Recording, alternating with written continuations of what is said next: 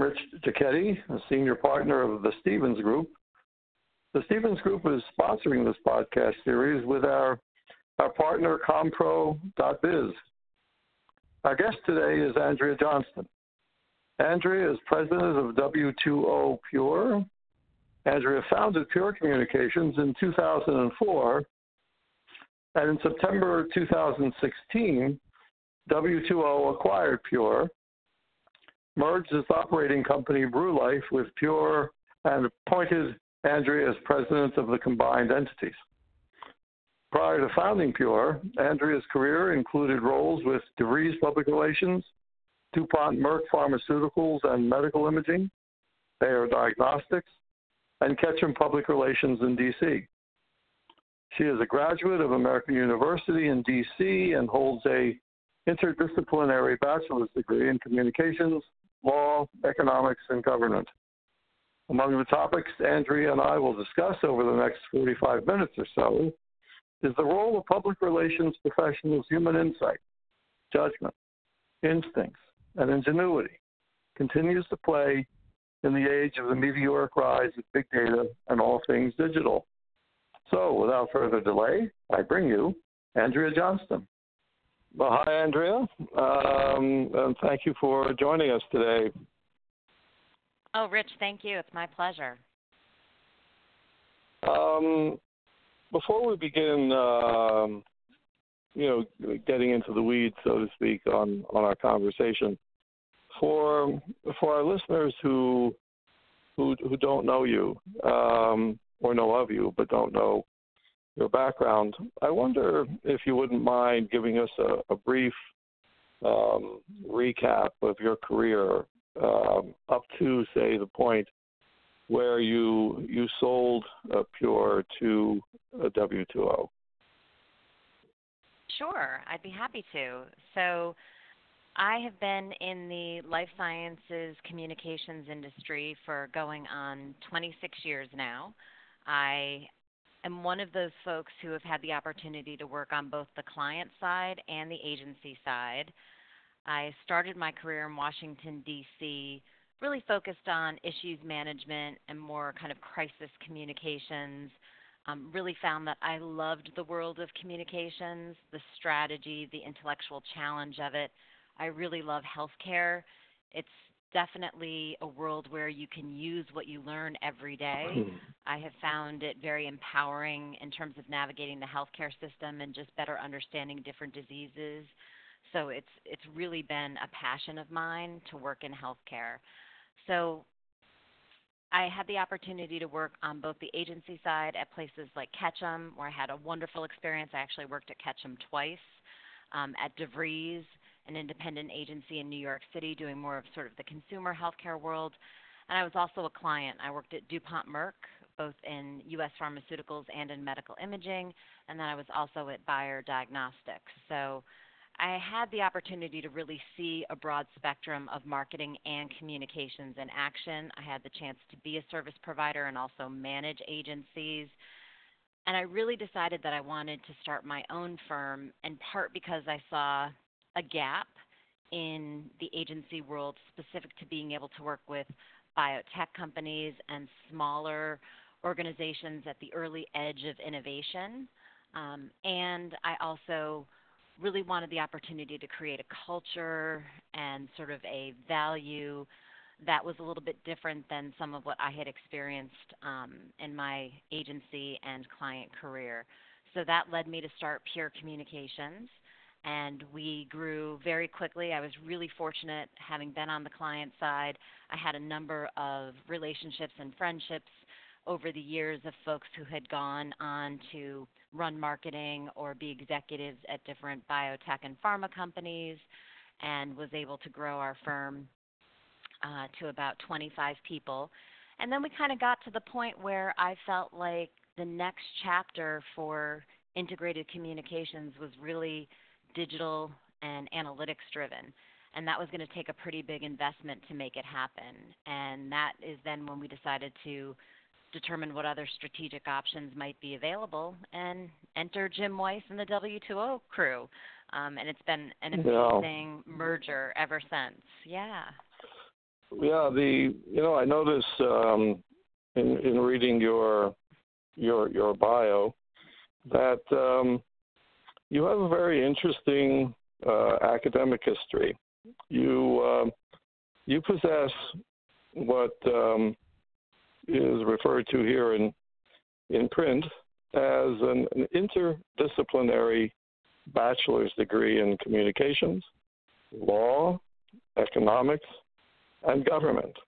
So that that that's about as complex a major as, as, as I've ever seen, and and I wonder if there's something about the way in which you you you view the world um, that drew you to W2O as uh, as a, as a business partner, because I'm sure, given the way you just described Pure, there must have been a laundry list of, of, of good firms that would have loved to have gotten their, their hands on your firm. Why W2O?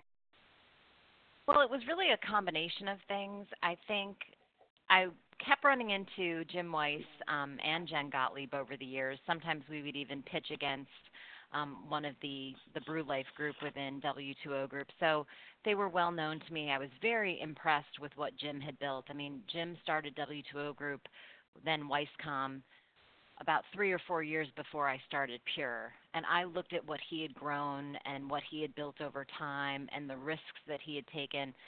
And I really respected that, especially having become an entrepreneur myself. I understand what it mm, takes to yeah. make something like that happen. I mean, it's really an mm-hmm. extraordinary thing what Jim has done. Um, and then you had Jen and what she was building um, on the East Coast and how they had grown from a pharma perspective. So having already known them and known the people that they were, their commitment to client service, the kind of culture that W2O Group had, it was really a very natural next step. And I think that that entrepreneurship that is sort of the undercurrent at W2O, which was the undercurrent yeah. at Pure, was really a critical part of that. Yeah, yeah. You know what what what what, what interests me too is that healthcare um, in general, um, the healthcare industry in general, is uh, a heavily heavily regulated industry, as everyone knows, and um, the um, the range of services that that PR firms could provide back when when I was in the agency business um, has changed dramatically, and um, and there's so much more that that public relations firms uh, are now able to do. Uh, when you listen to Jim's description, Jim Weiss's uh, description of of, uh, of W2O, he refers to the to the agency as as a uh, as a healthcare focused, multidisciplinary marketing communications firm. So again, as I was saying before, it plays back to you know your your propensity to to like the inter, interdisciplinary approach to problem solving. But um, I wonder if you could help us a little bit here and give us a little insight into uh, the way in which pharmaceutical companies or let, us say companies in in that category, whether they're equipment manufacturers, drug manufacturers, et cetera, um, what they are uh, and how they're how they're engaging the services of W2O, and how is it different than the way in which those companies were engaging Pure when you first started the firm uh, 20 some years ago or more? Sure. So, you know, the way I like to think of W2O is that we are a leading independent provider of analytics driven, digital first marketing services and communications to the healthcare sector. And I think that's really important because analytics plays a big part in everything we do. The world is now digital. And really, PR is a component of the overall marketing and communications mix. So I think we really do see ourselves through that lens. And that also really helps when you think about how pharma is engaging us versus how they may have historically. I think we are now in wow. a place where marketing and communications can touch everything from clinical trial recruitment to data communications as drugs are in development to working with patient advocacy and outreach to different stakeholders in the patient communities to working with them on brand development and brand positioning to working with them on payer, pricing, access.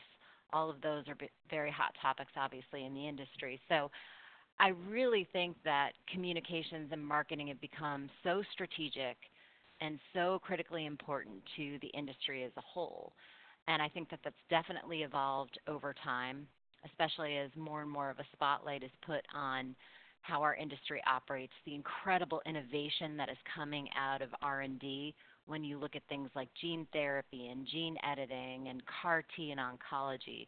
It's just an incredibly exciting time to think about the impact we are having on diseases and on the opportunity for improved quality of life, longer lives. I mean, it's just really an incredible time, I believe, um, in healthcare from that standpoint. When you compare that with how pharma or biotech may have engaged Pure specifically in the past, I mean, our agency was really specialized as a corporate communications firm. So we were pretty well known for our ability to launch a venture capital backed firm and do their brand identity, maybe do their first website, help them with their investor relations activities, work yeah. with them on developing their narrative, things of that nature. And one of the things that was frustrating to me is we might then work with a company for four or five years, and then they would get to that point of being ready to bring their first product to market and they might then move on to a W2O like agency because we didn't have the services or the expertise or the geographic footprint to be able to support them in that next chapter of growth. And one of the things mm. that's been really rewarding at W2O is the ability to now really work with those clients throughout their life cycle and maturity as organizations. And I think that's really exciting because, you know, ultimately what we want to be able to do are bring these important medicines or diagnostics or medical devices to patients. And it's really wonderful mm. that we can be a part then of the full journey. Well, let me let me ask you this, um, and I know you don't have a crystal ball, but um, as you're looking at your business today, um, and you're looking at where it's heading tomorrow, um, what advice might you have to any, um,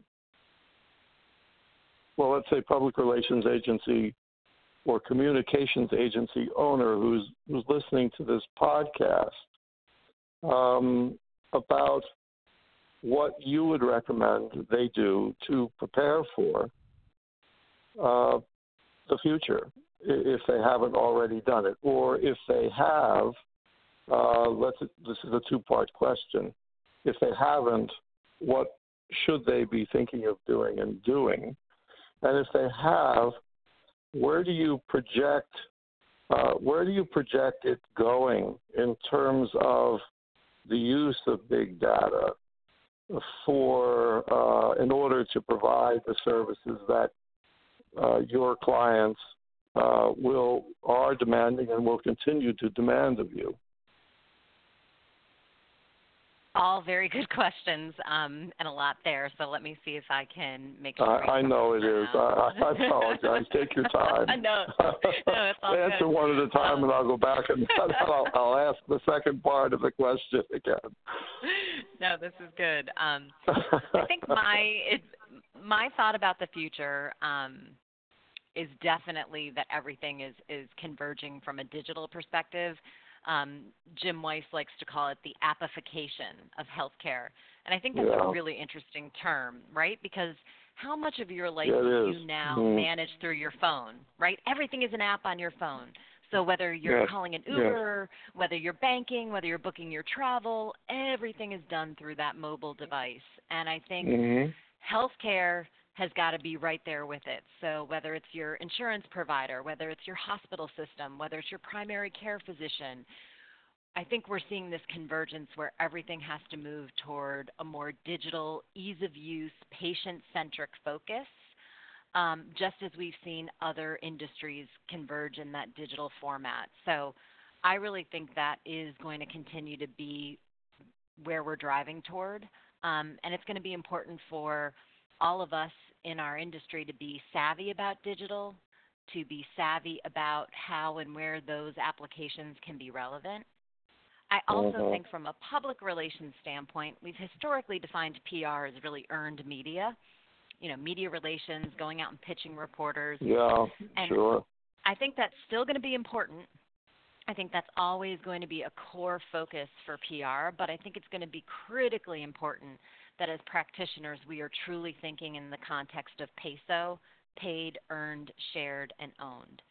I think yeah. we have to be conversant and able to counsel clients on the role of paid media with earned media, with shared, and with owned, and really understanding which mm. channels can contribute where and how they work together to really amplify a brand narrative to me, that's going to be really critical to remain competitive and successful, and also to do right by clients.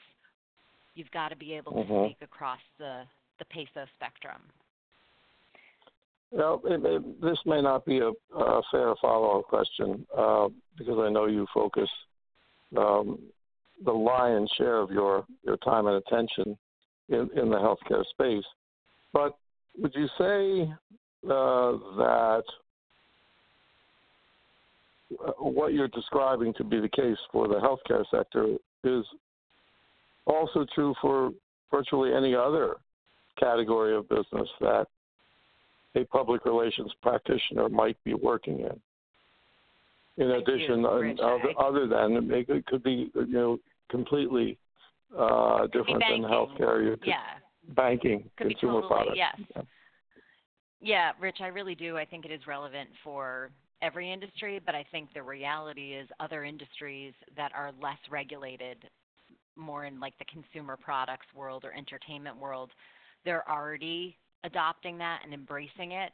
I think because to your earlier point, healthcare is such a regulated industry. Yeah. There has been hesitancy to sort of get fully immersed in social or to fully appreciate how owned can play a role. And I think that's what's actually really exciting because we are learning lessons from other industries and we're able to apply that, you know, within the regulatory confines now to healthcare. Mm-hmm. But I do think healthcare has a tremendous amount of, you know, upside there in terms of being an, uh, you know, a late adopter on some of the shared, owned, social, paid components. They've always been, I think, very mm-hmm. understanding of earned, but it's sort of these other channels where there's a lot of room for growth. Mm-hmm. Well, you know the um, the it's it, it kind of begs the question for for me. Um, those of us who who spent our careers in in the public relations business rely very much on our this is somewhat amorphous, but it, it, it, it's very true, I believe. Uh, we relied a great deal on our instincts. We relied a great deal on our judgment. We relied on, talk about amorphous, we, we relied a great deal on our creativity. Um, with with the a uh, with, with these new tools, might we be at risk of relying too heavily on big data analytics? No. And less on our instincts and judgments? I'm so glad you asked that question. Um, my answer would be firmly no, um, for a few reasons. I think number one, communications and strategic communications in particular will always be about instinct, judgment, and your gut and your ability to be creative. I think that that is absolutely still a fundamental component of successful strategic communications.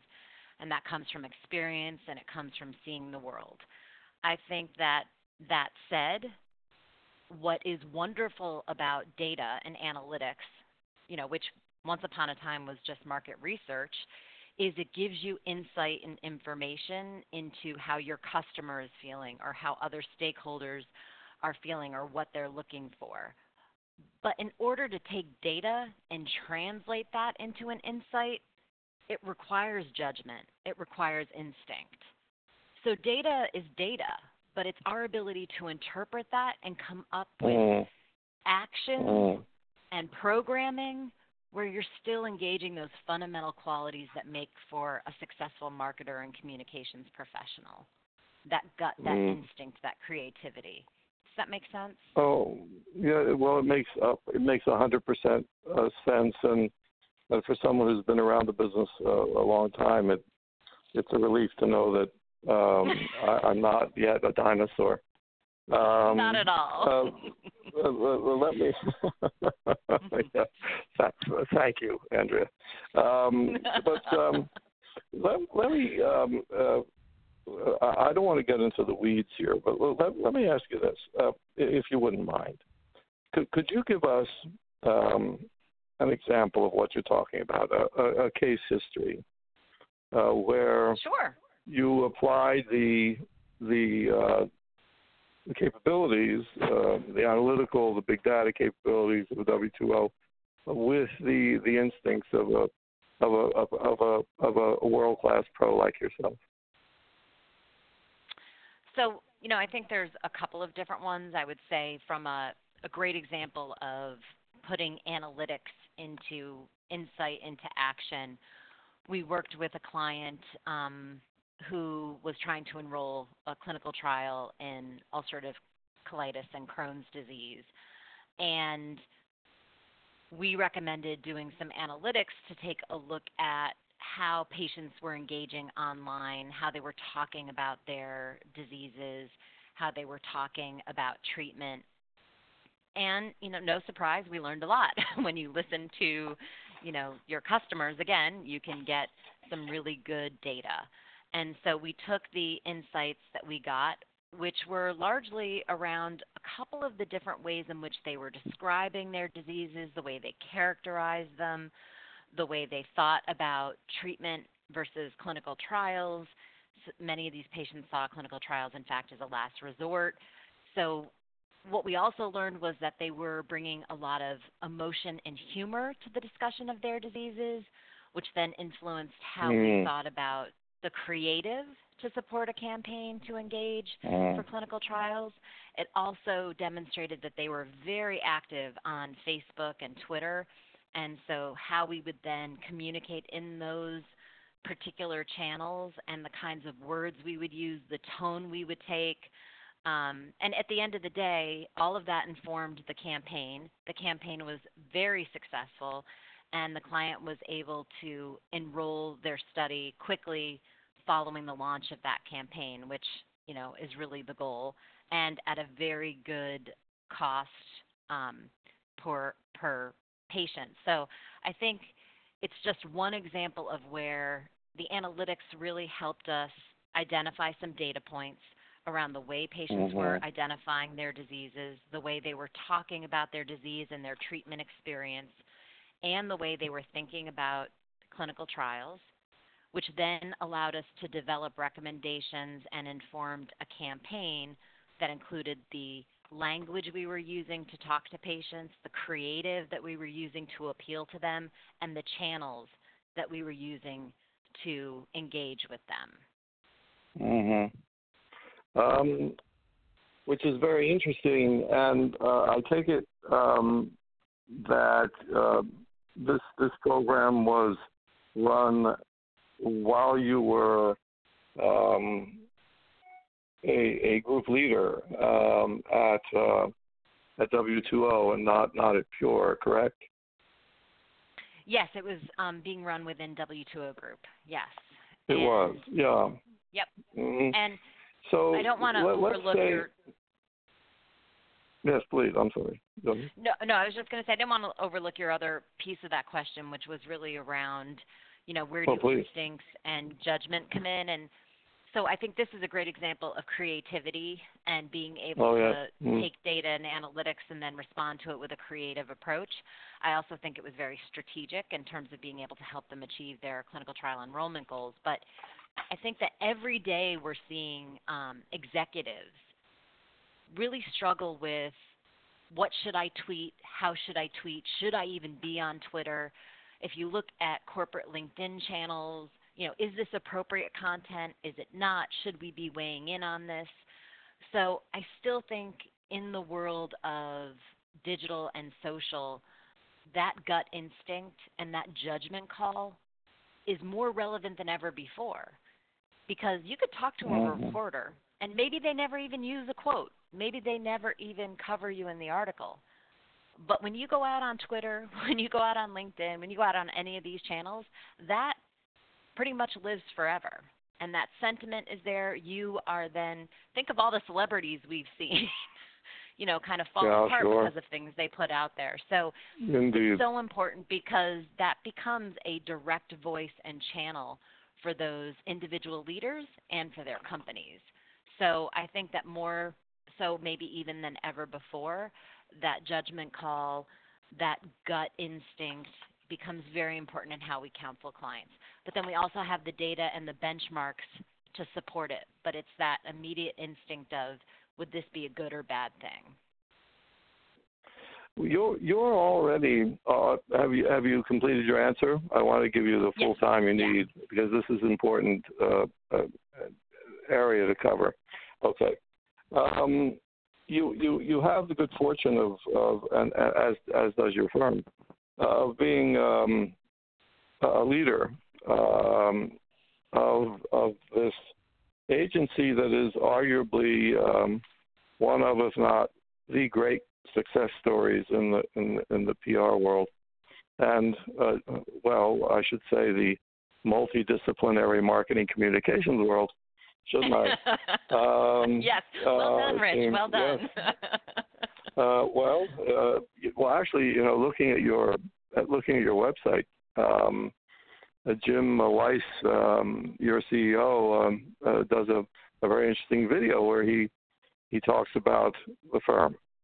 Um, your typical intro video on the homepage of a website, and and Jim um, doesn't mention the word public relations, and, and and to find it, you go into the website and among the list of things that are uh, listed under services, you find among perhaps 10 or 15 other uh, services you provide the word public relations. So um, it, it, it, you certainly have, have, have morphed.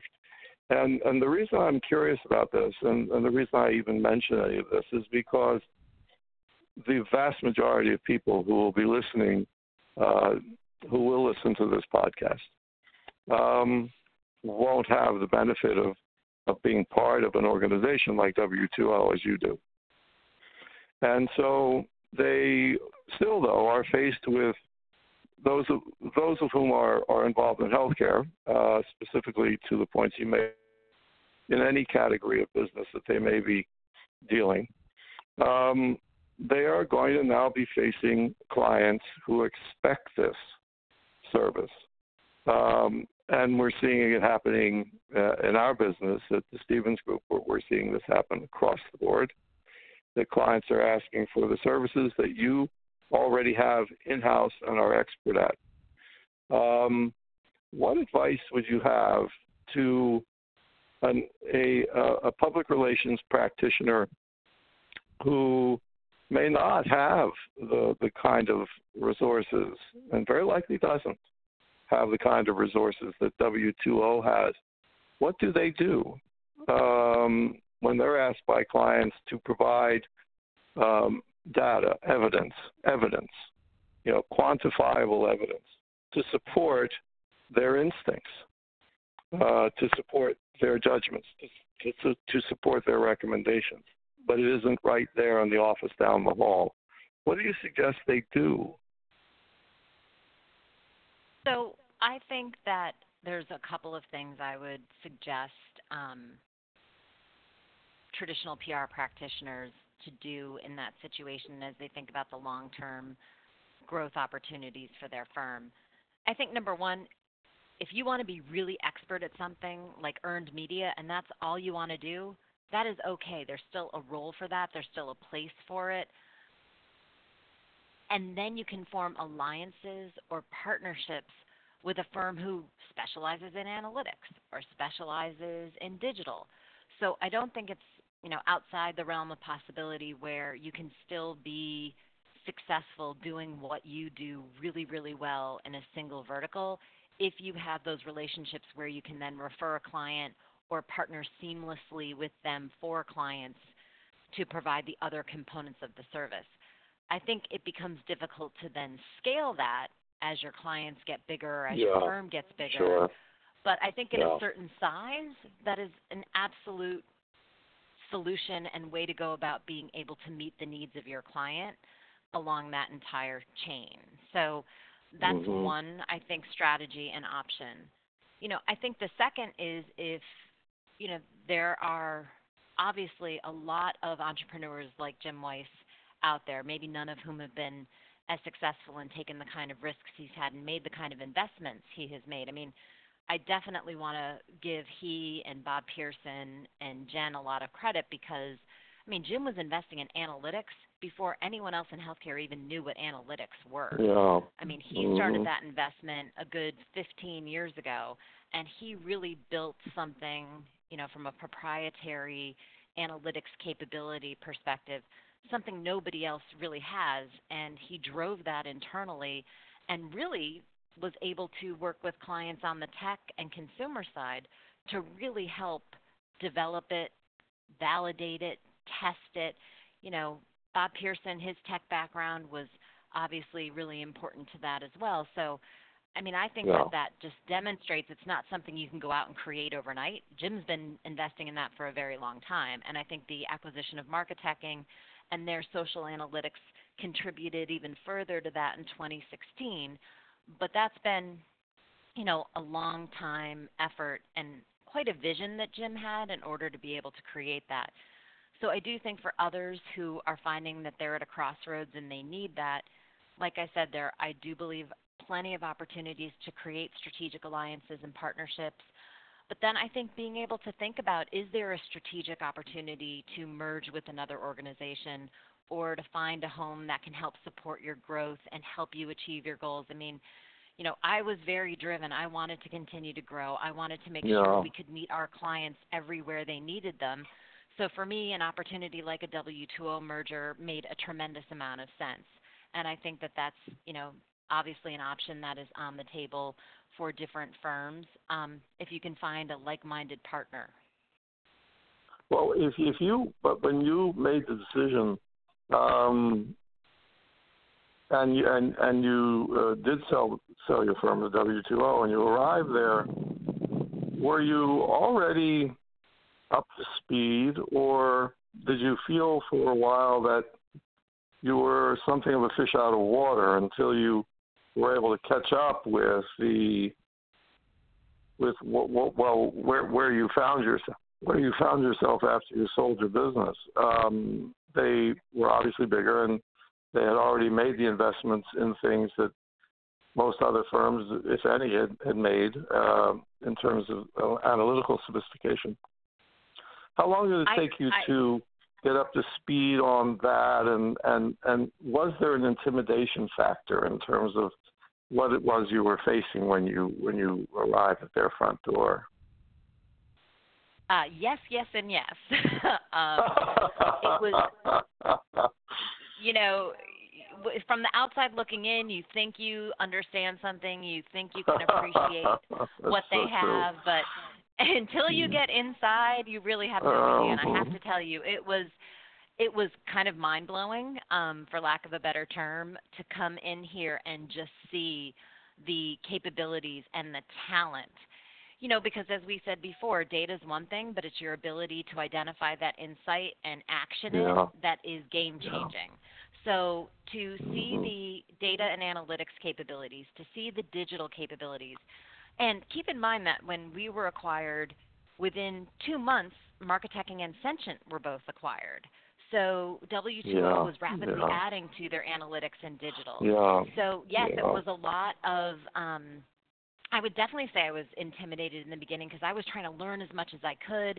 Then we had these other new firms that became part of the mix, and they had incredible talent and incredible capabilities. So for me, it was definitely a little bit of drinking from a fire hose in, in full transparency, but um, but I loved it, and I think Yeah. a lot of the people on my team really loved it because having been in this industry for going on 26 years, there were points running my own business where I felt like I was just doing the same thing on a different day. And I didn't Yeah. feel like I was necessarily continuing to grow and continuing to learn. And I think many people get to a senior role in any consulting or firm environment, and that can be a challenge. What I love about W2O and the fact that we are always innovating and going after something new and learning about a new element of Mhm. marketing or communications is there's it's it's you're challenged constantly and you're learning constantly. It is truly a learning environment. So yes, it Mhm. was challenging first coming in to wrap my hands around everything. Um, there are still days where I'm like blown away at something really cool that the developers are working on, or some new Yeah. aspect Uh, of I our analytics. It's great, but I, you know, Yeah. you, yeah. if you love that, this is the place for you, and I happen to love that. Well, uh, even as consumers, I think we're all blown away by what what what the next thing is that we we have to own in order to stay in touch with one another, or, or, Yeah. or, or what apps we we need. I have one last question for you, if you don't mind. Um, you've been, and it's it's, it's somewhat it's related and and, uh, and somewhat unrelated. Um, you've been very active um, as a as a, a supporter, uh, as a big supporter, and you will be honored shortly uh, for your role um, as a as a hero of, of of women in the workplace. And um, I wonder if you uh, wouldn't mind sharing uh, with our listeners uh, your thoughts on that subject. I, I know that's a very broad question. I'd like to narrow it down.